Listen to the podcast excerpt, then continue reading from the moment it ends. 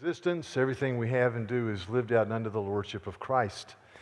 Uh, we can miss that very easily. For example, in the Old Testament, there's a passage in Micah chapter 6.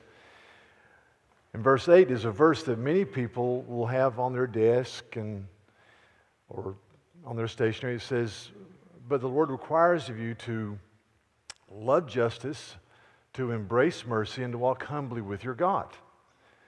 In, in other words, all of life is lived out with the understanding, according to that verse, that we are to pursue justice, we are to embrace mercy, and to walk with humility. Everything. In Matthew chapter 15, the, our Lord is having a discussion with some of the teachers of the law who would make void or of non effect the Word of God for their own traditions. And the Lord says this He says, Eh, rightly did Isaiah say, This people honors me with their lips, but their heart is far from me. They worship me in vain, teaching as doctrines the commandments of men and neglecting the clear teachings of, of God. And then he talks about dietary laws and foods and how these people were very exacting about what they ate. And Christ says this do, don't you see that whatever goes into the mouth passes into the stomach and is expelled? But what comes out of the mouth proceeds from the heart, and this defiles a person. For out of the heart comes evil thoughts, and murder, and adultery, and sexual immorality, and theft, and false witness, and slander. These are what defile a person. But to eat with unwashed hands does not defile anyone. In other words, Christ is saying it's easy to honor the Lord with our lips and, and to miss it. It's easy to miss that everything is to be lived out under the stewardship of life as we walk in the lordship of Christ. Example, some people would say, well, this, this is my life that I, and, and they're, they're good things. I'm a communitarian, I'm a father, I'm a son, I have a job, I, I, I am a physical being, I am a citizen of this country, and part of the slice of my life is, is faith. I'm a, yeah, I'm a person of faith. But the way I understand the New Testament should look something like this the Lordship of Christ, everything is lived out under the Lordship, everything that we do. Jesus says in Matthew 6 Seek first the kingdom of God and his righteousness, and all these things shall be added unto you. Seek first. He says in Matthew 14, if you come to me and don't hate your father and your mother, your wife and your children, your brothers and your sisters, and even your own life, you cannot be my disciple. See, Lord, everything, everything is under the lordship of Christ. In this passage, the book we'll be looking at the next few weeks, 1 Peter chapter 1, verse 13, in light of the greatness of our salvation, Peter says, Therefore, prepare your man, minds for action and be sober minded. Fix your hope completely on the grace to be brought to you at the revelation of Jesus Christ. It's not a slice of the pie, He's Lord of everything. We're to glorify Him with our body, the way we live. There's a quote in the bulletin from C.S. Lewis, and he says that really, when you come to Christ, the Lord starts working in your life. It's like changing a house. He says, he starts plugging the drains and cleaning out the gutters. And we say, yeah, okay. But, but pretty soon, as we walk with God, he starts knocking out walls and putting up a new roof and, and, and redoing the whole house. And he says, it's, it's, at times it can be very difficult. But then he says this he is building a palace. He intends to come and live in it himself. We were expecting a nice little cottage by the sea. He is building a palace. See? The lordship of Christ. Everything is under, uh, under the reality of Christ. So, so as, as we walk through this, I want to say that, that we are to live as, as a called out people a people called of God. In 1 Peter chapter 1 verse 1 it says to those who are the elect exiles, elect called out. Chapter 2 verse 9 says you're a chosen race, chosen, a royal priesthood, a people belonging to God, a called out people. And, and as we understand that we're to be a, a, a called out people, we, we are to proclaim the praises of Him who called us out of darkness into His marvelous light. He says, he says, once you weren't a people of God, now you are the people of God because of Jesus. Once you had not received mercy, now you have received mercy. We're to be, be called out people. We're to travel hopefully. We're to travel hopefully with, with, with great joy and hope. Chapter 1, verse 3 Blessed be the God and Father of our Lord Jesus Christ, who according to his great mercy has caused us to be born again to a living hope we're called out. We travel hopefully to a living hope through the resurrection of Jesus from the dead. Verse 13, I just read. Therefore, prepare your minds for action, be sober in spirit. Fix your hope completely on the grace to be brought to you at the revelation of Christ. And we're also love earnestly, which I'll talk about next week. 1 Peter 4. But, but, but we do all of this as we continually taste the goodness of God as we continue to taste the goodness of who Christ is for us. Chapter 2, verse 1. Therefore, put aside all malice and guile and hypocrisy and envy and slander. And like newborn babes, long for the pure milk of the word, since you have tasted that the Lord is good. See, we, we do all these things as we continually taste the goodness of the living God. Have you tasted that? Are you tasting the goodness of Christ? Are you tasting the joy of sins forgiven? Are you tasting the hope of heaven? Are you tasting the, the eternal love of God the Father, God the Son, and God the Holy Spirit for you? Do you understand that you, your life has been redeemed from the pit, as we just heard? That you've been crowned with loving kindness and tender compassion? Chapter 1, verse 8 says this It says, Though you have not seen him, you love him, and though you do not see him now, you believe in him and rejoice with joy that is inexpressible and filled with glory. says you, you, don't, you don't see him yet. You will one day. But you've experienced his grace in your heart. Your eyes have been opened to the reality of Christ. And so, and so you rejoice with an inexpressible joy that's shot through with glory. So we live as called out people. We live hopefully. We love earnestly as we taste the goodness of the Lord. And, and, and, and because of that, we run to Him. And so we come to the passage I'm going to deal with chapter 4 and 5 in the next few weeks. In chapter 4, verse 7 says this The end of all things is at hand. Therefore, one version says, Therefore, live with a sound mind or a sound judgment and a sober spirit so that you can pray. The end of all things is at hand, which can be translated you live in the messianic age.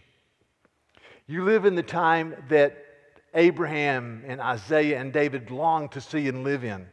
You live in the end of the ages where the full revelation of Christ, the end of all things, is at hand. Or you can say, life is short.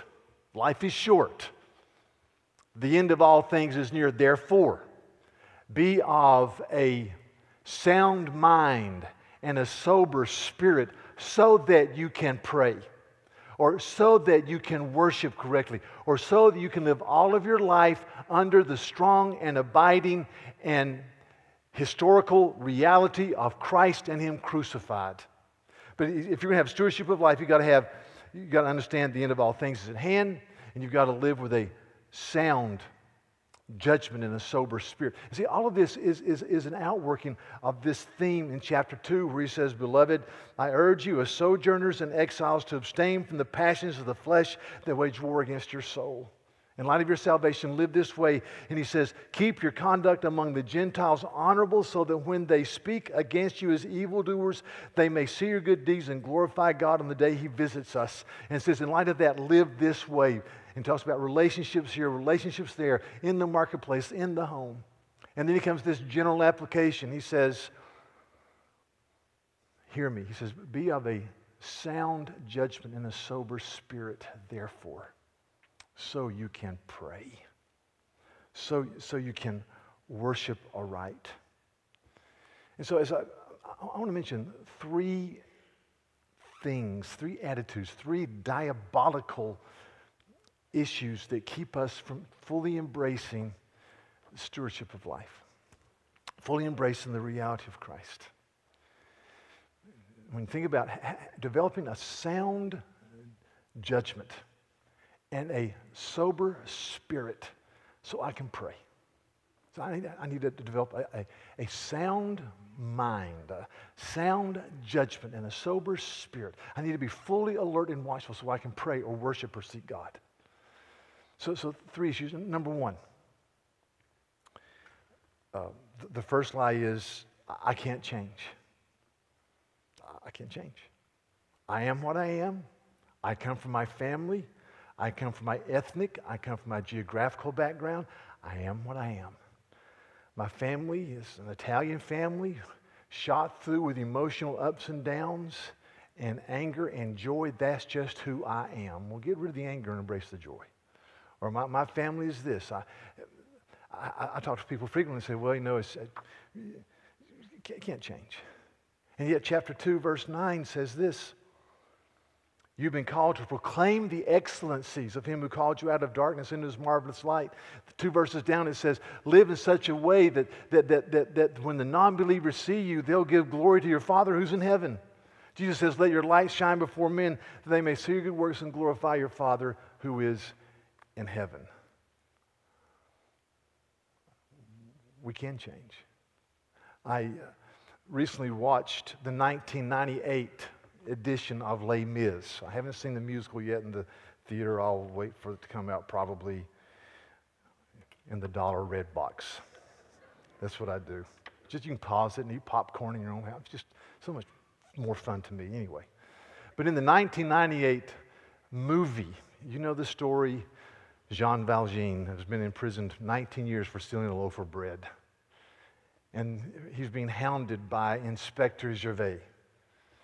And Jean Valjean becomes the mayor of this city and is a real blessing. And it's, it's a wonderful story. And Jean Valjean is having this dialogue with the inspector, and the inspector thinks he might recognize him.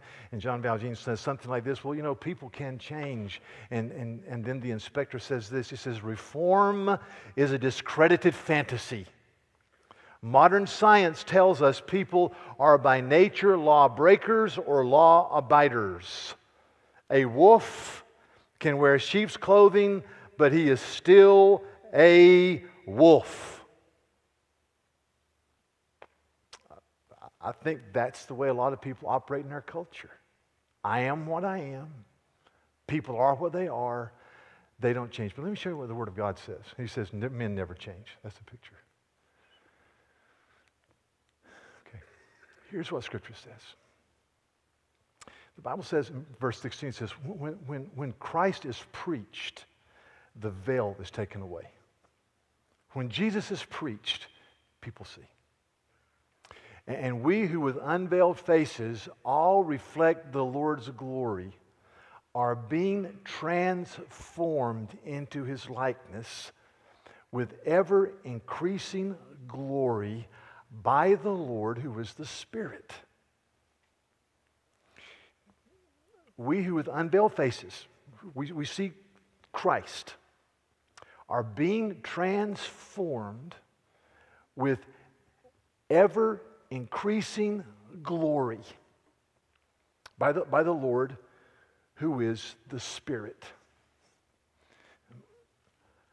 I, I pray that this year will be crowned with the glory and gladness of Jesus in your life by the Holy Spirit. I pray that we'll be changed from glory to glory with ever increasing glory by the Lord who is the Spirit. God changes people. We should be changing as we submit ourselves to Christ. I, I, think of the extremes that people go to to change. I read about this invention recently. It's an invention called Clocky by a graduate student at MIT. And Clocky, you, you set, just kind of wild, but you set the time you want to get up and it goes off, and those wheels start turning, and Clocky falls off of your bedstand and goes somewhere in your room and really hides. But, I mean, you, so you have, to, you have to get up and find Clocky and turn it off, and by that time, you're so mad you're wide awake. And I thought, you know, I think the, the extremes that, that people go to, to to wake up in the morning to, to get a shower and to get to work. And I, I say, you know, how about me? Jesus says in Matthew 5 if you're, if you're speaking metaphorically, if your right hand causes you to sin, cut it off and throw it away. If your right eye causes you to sin, gouge it out and throw it away. It is better to go to heaven maimed. Am, am I pleading with God to change me? I'm preaching to me, man. So one of the discouraging things about being with people sometimes, including me, I have to live with me all the time, is sometimes I just say, Where is the change?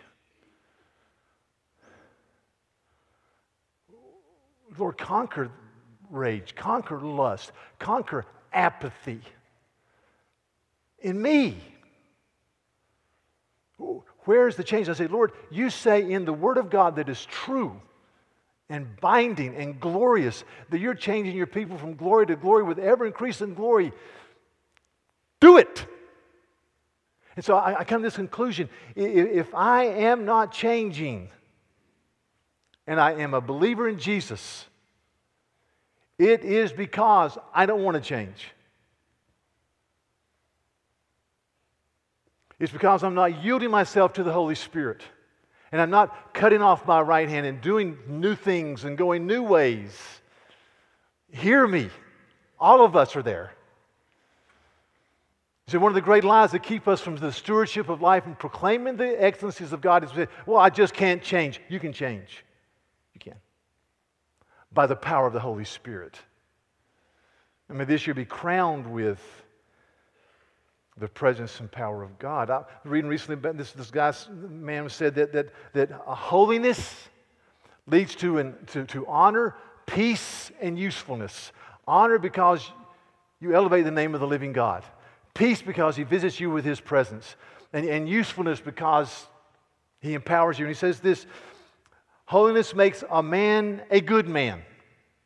Holiness living unto Christ. He, it makes a man useful to all, and others eat of the fruits of the Spirit that he brings forth continually. Lord, change me. May I live in such a way that therefore I am of sound judgment and a sober spirit, so I can pray and so I can worship, so I can live life as a steward unto God. I read some reviews. I'm going to read this book uh, about a book named Bend Not Break. About a young woman named, last name is, is, is uh, Fu Ping. Story goes that she's now 54, but when she was eight, she was living with her family. Her family was part in China.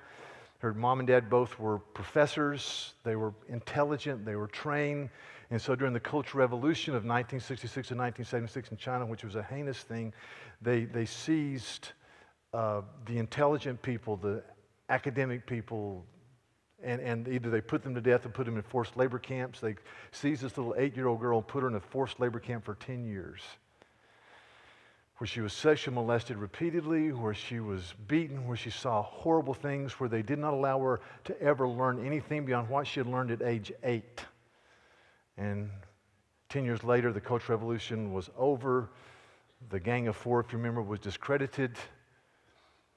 Uh, she got out and she wanted to go to college, but she had no education, and so she had to, to, to, pass an entrance exam, which was unbelievable. But she, she studied day and night for several months, and she passed the entrance exam, went in, made incredible grades, went on and got her master's at this university in, in mainland China, and her master's thesis was on the horrific results of the one child policy in China. And she went to villages and interviewed countless people, and about in China, to, even today, you have one child, period.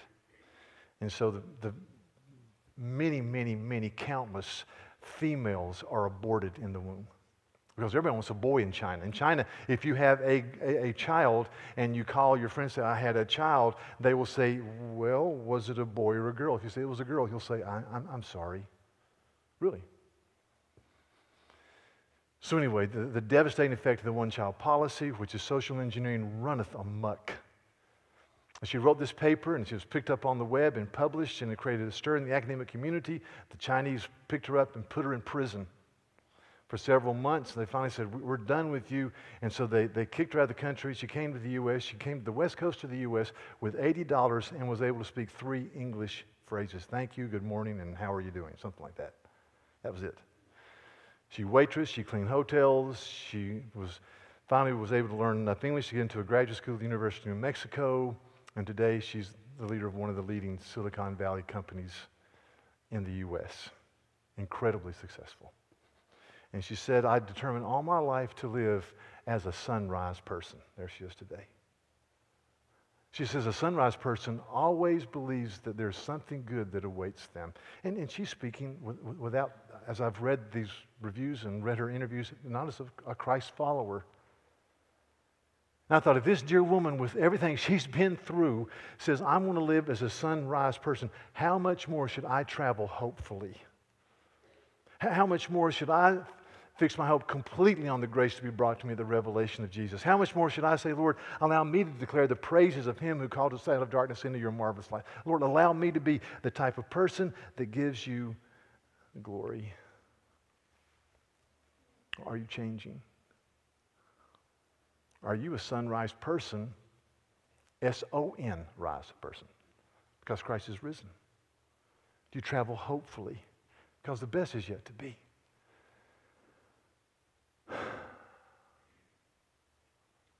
This week, say, Lord, how, how by your Spirit do you want me to change?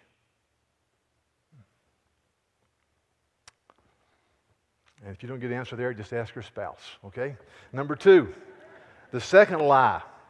The second lie is we say, it's too late. Or for some of you, it's too early. But it's just too late. I've, I've, I've blown it. I'm in where I am It's too late. Listen, that's a lie from the pit of hell. It's never too late. It's never too late to come to the Lord and say, Lord, take the broken, tattered remains of who I am and, and, and make, make me something that is glorious in your sight. There's this quote in the bulletin, man. It is a, I think I've got it up here. Well, Joel 2.25 says this, I will repay you for the years the locusts have eaten I repay you for the years the locusts have eaten. The great locust, the young locust, the other locust, my army that I sent among you. Says, I, I, will repay you for the years. I don't understand this, but you, you take your brokenness, you come to the living God, and you say, God, use me. I, I give it, I give the tattered remains of who I am to you. And he'll redeem the years the locusts have eaten. I, I believe that. Lewis says this. This is incredible. If we let him, for we can't prevent him if we choose, he will make the feeblest and filthiest of us into a god or goddess. A dazzling, radiant, immortal creature pulsating all through with such energy and joy and wisdom and love as we cannot now imagine. I believe that. The Bible says we've been called to be conformed to the image of Christ. It's never too late. That is a life in the pit of hell. I've been married these years. Our marriage is what it is. It's just the way it is. That's a lie. That's a lie.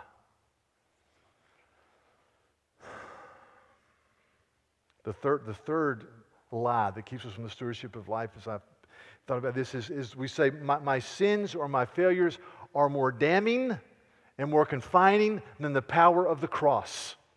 My sins, my failures, are more damning and confining than the power of the cross.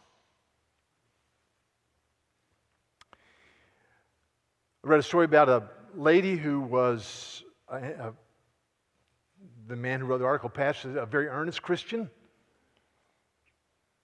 Um, and, and, and, she came to him one day and said, I've, I've just been bludgeoned to death emotionally with this thought. I just am not sure that my sins are forgiven. He says, Well, let's talk about it. He says, let's, Have you trusted in, surrendered yourself to the reality of Christ who died on the cross for your sins? Are you trusting Him to forgive you for your sins? He says, Yes, I, I think as I've observed your life, I would say the same. I, would say you have. He said, uh, Do you understand that, that, that Christ bore the penalty in His body that we deserve to bear? Yes, yes, I believe, I understand that. He said, Not, So, is there any major undealt with sin that keeps you from seeing that? No, I, I, I think. He says, I, I believe that you're. He says, Well, what's the problem? She said, This, I just. She said, I, I get this nagging feeling in my heart that there's something that I must do. And the pastor said, You know, you're right. You are a horrid sinner. You may have no hope. And it startled her. He was overstating. He says, What do you mean? He says, Your standards are higher than the standards of the holy, holy, holy triune God. The holy, holy, holy triune God says that he became a man and he, he bore our sins in his body on the cross. And that is enough. Jesus cried out, It is finished. And all of creation shouted, Amen.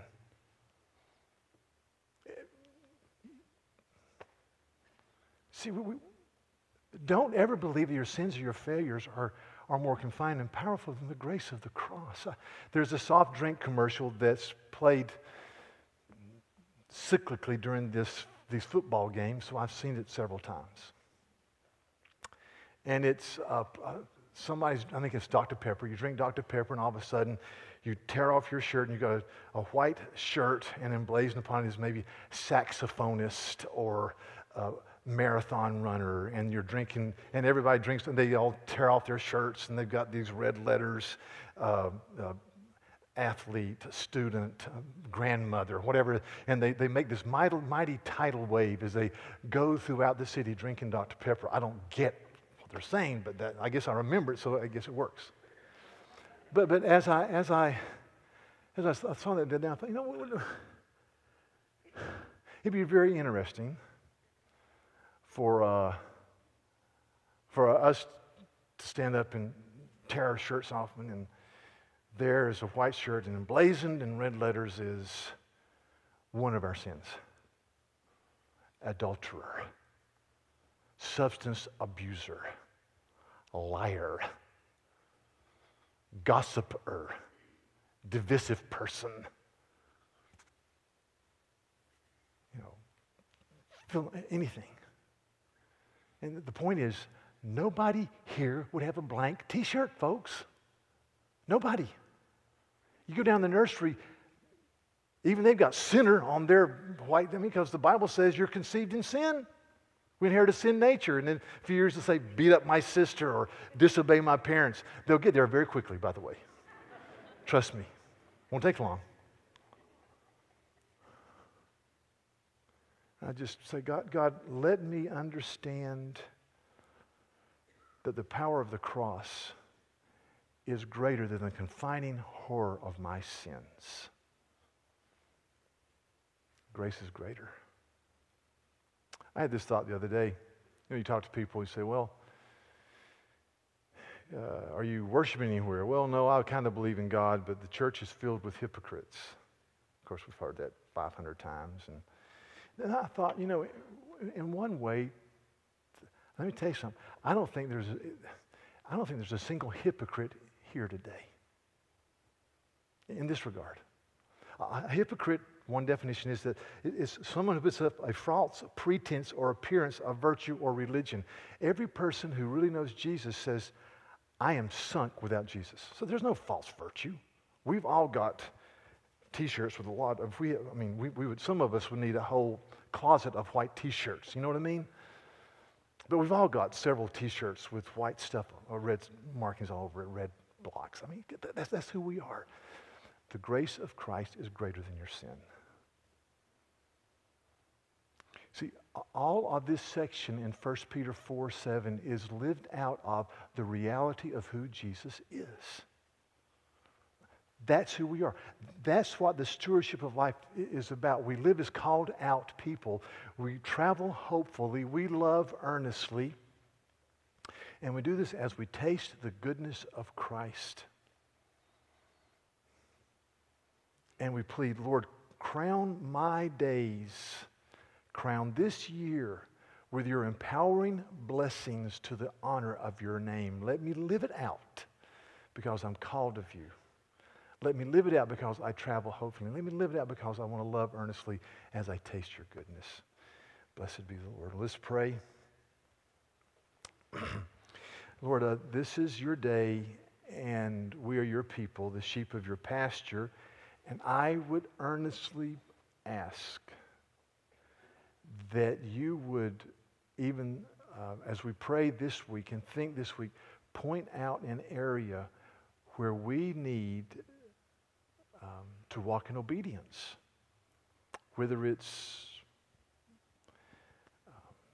uh, a commitment to think more clearly and to study the Bible, be involved in a, a Sunday morning Bible study, or to have fellowship where we're supported and get plugged into a small group. Or, or, Lord, whether we need to be broken before our spouse or our friends and confess a sin, to deal with issues that that drag us down. Lord, I thank you that um, a holy man is a useful man. A holy man or woman is, is uh, someone who honors you. Someone who is holy eh, has the peace of Christ in their hearts. And we want that, Lord. And we proclaim loudly and with great passion that it's never too late. We, we proclaim with great joy that we can change by the Holy Spirit. And Lord, it's because the grace of the cross is greater than our stupidities and failures and stumblings and bumblings. And we thank you that you take the broken, tattered remains of what we are and you weave it into a tapestry of beauty. That's just so good. That's so good. So we thank you. In Jesus' name. Amen. Church, let's